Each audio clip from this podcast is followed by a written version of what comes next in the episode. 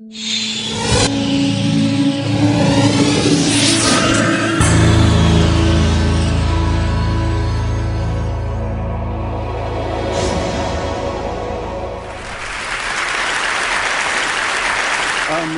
18 minutes is an absolutely brutal time limit, so I'm going to dive straight in, right, up, right at the point where I get this thing to work. Here we go. I'm going to talk about five different things. I'm going to talk about why defeating aging is desirable. I'm going to talk about why we have to get our shit together and actually talk about this a bit more than we do.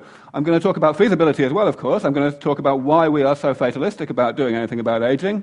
And then I'm going to spend perhaps the second half of the talk talking about you know, why we, how we might actually be able to prove that our fatalism is wrong, namely by actually doing something about it. I'm going to do that in two steps. The, the first one I'm going to talk about is how to get from a relatively modest amount of life extension, which I'm going to define as 30 years, applied to people who are already in middle age when you start, to a point which can genuinely be, be called defeating aging, namely essentially an elimination of the um, relationship between how old you are and how likely you are to die in the next year, or indeed to get sick in the first place.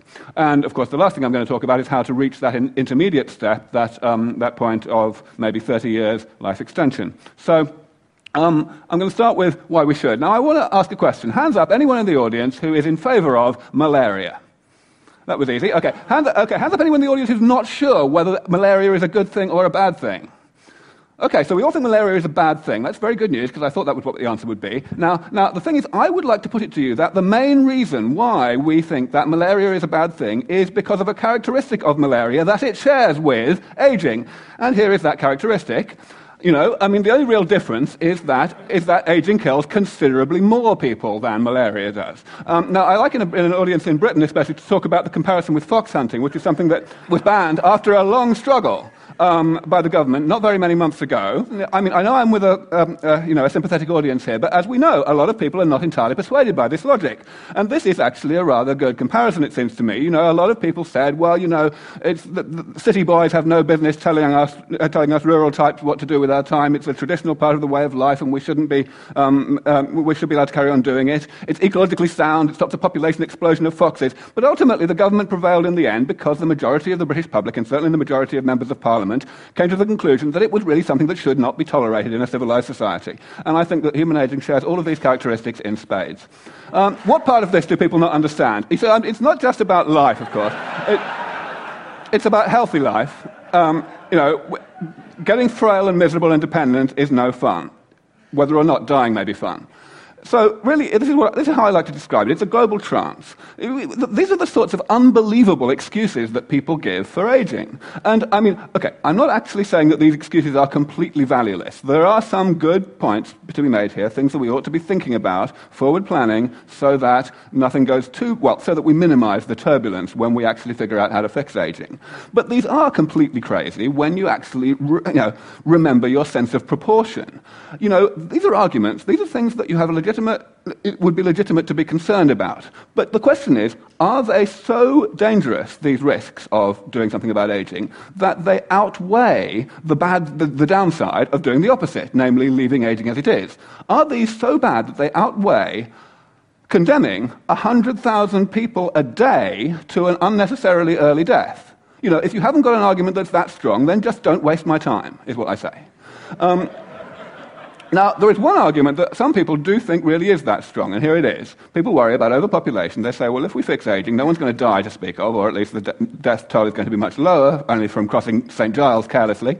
Um, and therefore, we're not going to be able to have many kids, and kids are really important to most people. And that's true. Um, and, you know, a lot of people try to fudge this question and give answers like this. I don't agree with those answers. I think they basically don't work. I think it's true that we will face a dilemma in this respect. We will have to um, decide whether to have a low birth rate or a high death rate.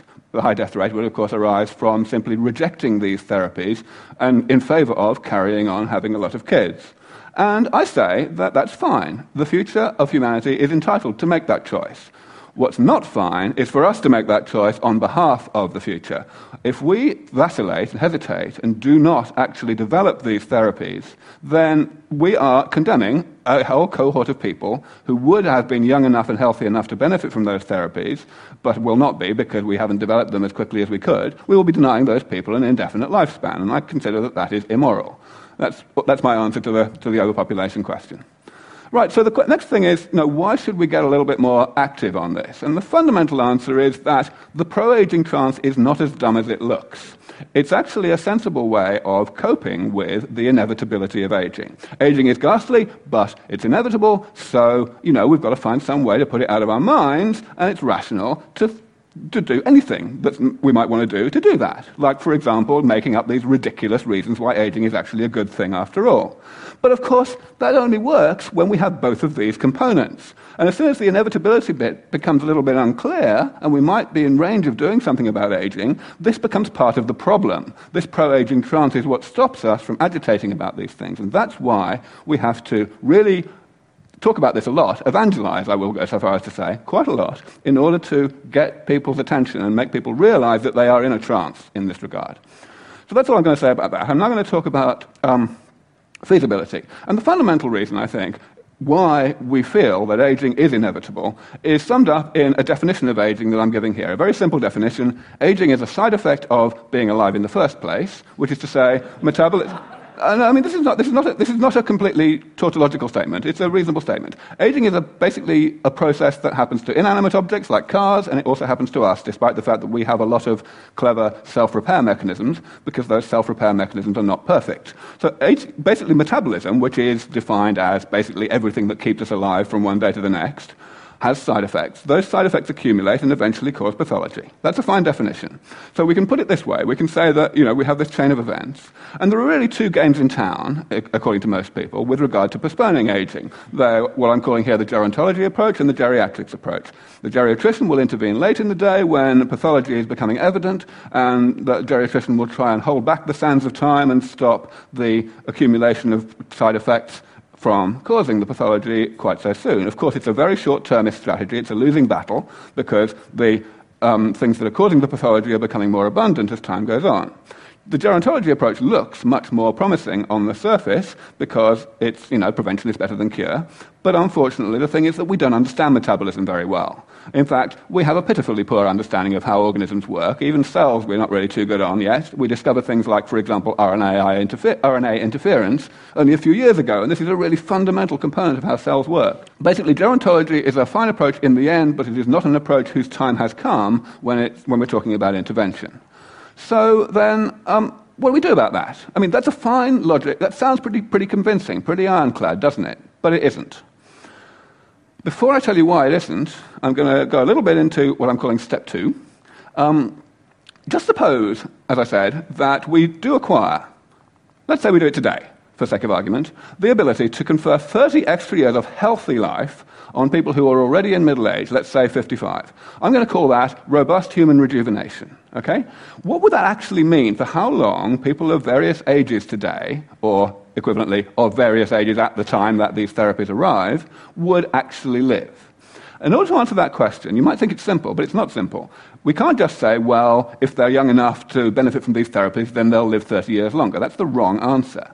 And the reason it's the wrong answer is because of progress. There are two sorts of technological progress, really, for this purpose. There are fundamental major breakthroughs, and there are incremental refinements of those breakthroughs. Now, they differ a great deal in terms of the predictability of time frames. Fundamental breakthroughs, very hard to predict how long it's going to take to make a fundamental breakthrough. It was a very long time ago that we decided that flying would be fun, and it took us until 1903 to actually work out how to do it.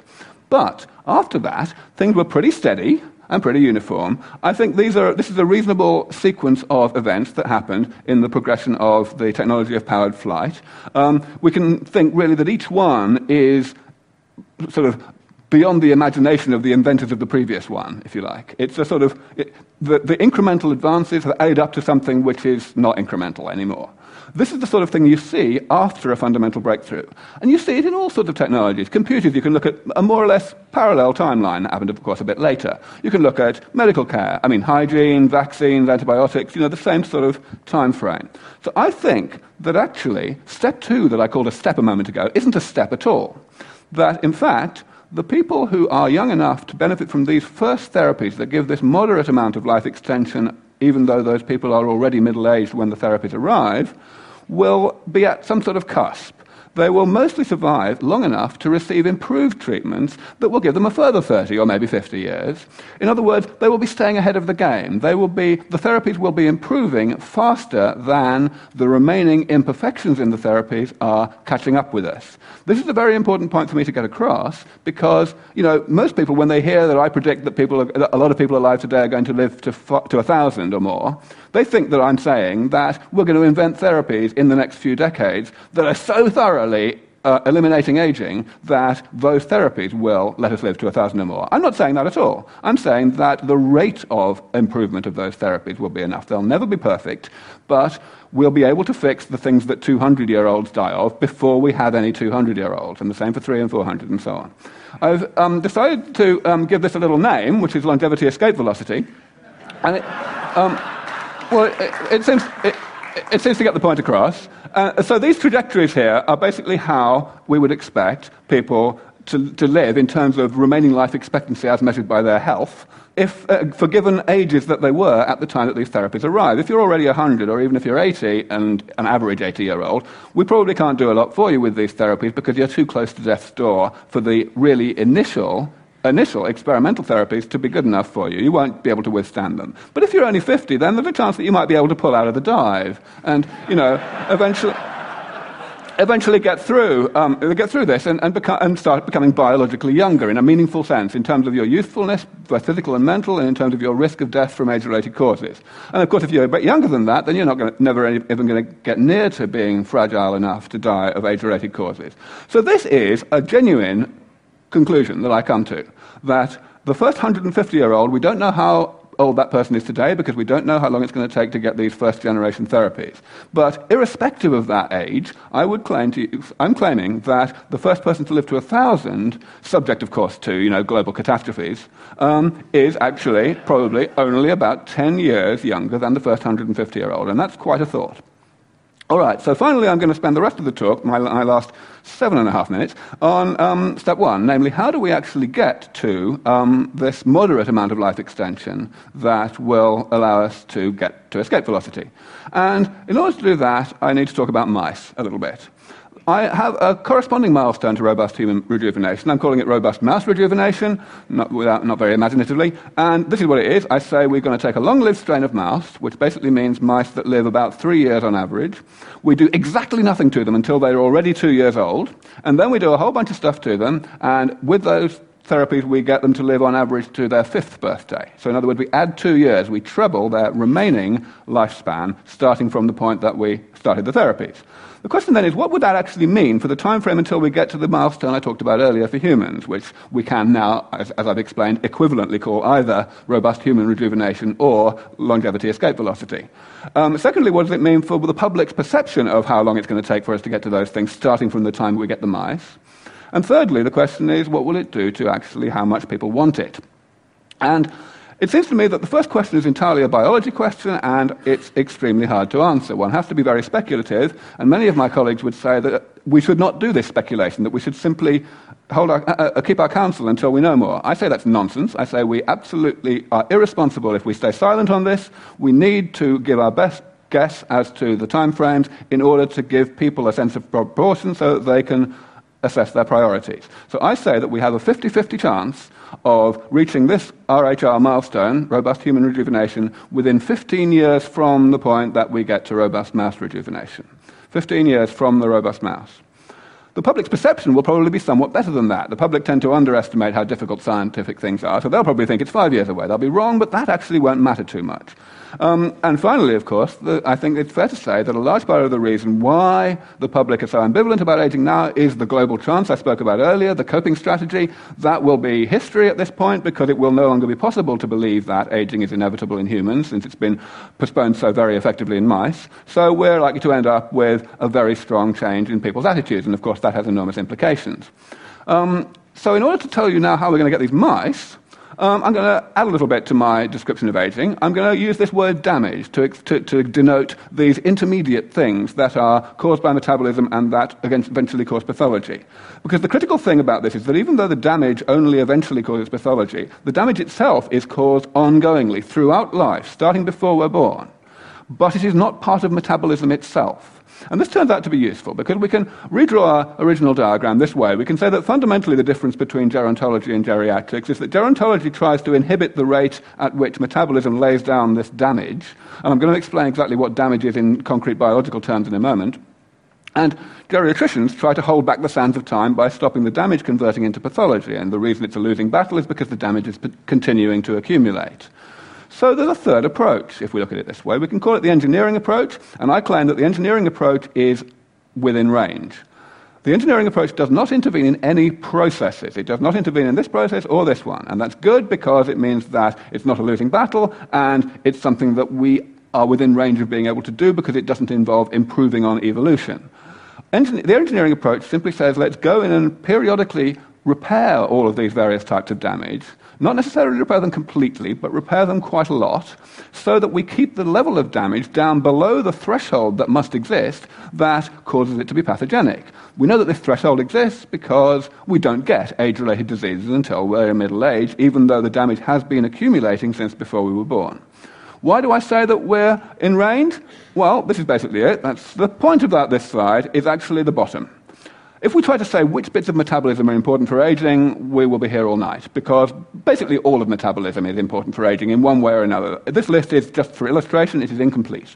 The list on the right is also incomplete. It's a list of types of pathology that are age related, and it's just an incomplete list. But I would like to claim to you that this list in the middle is actually complete. This is the list of types of thing that qualify as damage, side effects of metabolism that cause um, pathology in the end, or that might cause pathology, and there are only seven of them. They're quite, they're categories of thing, of course, but there's only seven of them. Cell loss, mutations in, the, in uh, chromosomes, mutations in the mitochondria, and so on. And um, first of all, I'd like to give you an argument for why that um, list is complete, um, of course, one can make a biological argument. One can say, okay, what are we made of? We're made of cells and stuff between cells. What, are, what, what can damage accumulate in? The answer is long lived molecules. Because if a short lived molecule undergoes damage, but then the molecule is destroyed, like by a protein being destroyed by proteolysis, then the damage is gone too. It's got to be long lived molecules. So these seven things were all under discussion in gerontology a long time ago. And that is pretty good news, because it means that you know, we've come a long way in biology in these 20 years. So the fact that we have haven't extended this list is pretty good indication that there's no extension to be done. However, it's better than that. We actually know how to fix them all in mice, in principle. And what I mean by in principle is we probably can actually implement these fixes within a decade. Some of them are partially implemented already, the ones at the top. I haven't got time to go through them at all, but if we can, my conclusion is that if we can actually get suitable funding for this, then we can probably develop robust mouse rejuvenation in only 10 years but we do need to get serious about it. We do need to really start trying.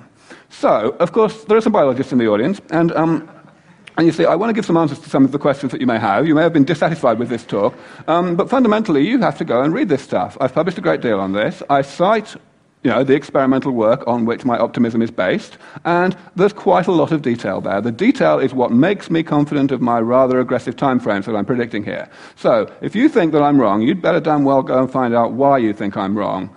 Um, and, the, and, of course, the main thing is that you shouldn't trust people who call themselves gerontologists because, as with any radical departure from previous thinking within a particular field, you know, you expect people, not, people in the mainstream to be a bit resistant and not really to take it seriously. So, um, you know, you've got to actually do your homework in order to understand whether this is true. I will just answer with a few things. One thing is, you know, you'll be hearing from a guy in um, the next session who said some time ago that he could sequence the human genome in half no time. And everyone said, well, it's obviously impossible. And you know what happened. So, you know, you, um, this does happen. Um, we have various strategies. There's the Methuselah Mouse Prize, which is basically a, an incentive to innovate and to do, um, you know, to, to, to, do what you think is going to work, and you get money for it if you win. Um, there's a proposal to actually um, put together an institute. This is what's going to take a bit of money. But I mean, look, how, much, how long does it take to spend that on the war in Iraq? Not very long, okay?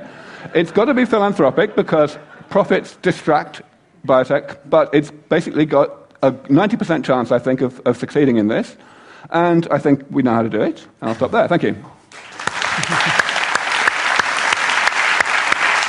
Aubrey, I, I don't know if there's going to be any questions, but I thought we'd give people the chance. Since you've been talking about aging and trying to defeat it, why is it that you make yourself appear like an old man? Because I, because I am an old man. I am actually 158. I am. Char- I Species on this planet have evolved with uh, immune systems to fight off all the diseases so that individuals live long enough to procreate. However, as far as I know, all the species have evolved to actually die. So when cells divide, the telomeres get shorter and eventually uh, species die. So why does evolution has seems to have selected against uh, immortality when it is so advantageous? Or is evolution just incomplete? Brilliant. Thank you for asking a question that I can answer with an uncontroversial answer. I'm going to tell you the general, the, the genuine mainstream answer to your question, which I happen to agree with, um, which is that no, aging is not a product of selection. Evolution is simply a product of evolutionary neglect. In other words, we, uh, we, we have aging because it's hard work not to have aging. You need more genetic pathways, more sophistication in your genes in order to age more slowly, and that carries on being true uh, uh, the longer you push it out. So, to the extent that it's, it's, it's, it doesn't, evolution doesn't matter, doesn't care whether genes are passed on by individuals living a long time or by procreation. Uh, there's a certain amount of modulation of that, which is why different species have different lifespans, but that's why there are no immortal species. The genes don't care, but we do. That's right. Uh, hello? I read somewhere that in the last 20 years, the average lifespan of basically anyone on the planet has grown by 10 years. If I project that, that m- would make me think that I would live until 120 if I don't crash on my motorbike. Uh, that means that I'm one of your subjects to become a thousand year old? If you lose a bit of weight. The, the, the, The, uh, uh, the, your, your, numbers are a bit out. The, the, standard, the standard numbers are that lifespan's been growing at between one and two years per decade. So um, it's not quite as good as you, you might think, you might hope. Um, but I intend to move it up to one year per year as soon as possible.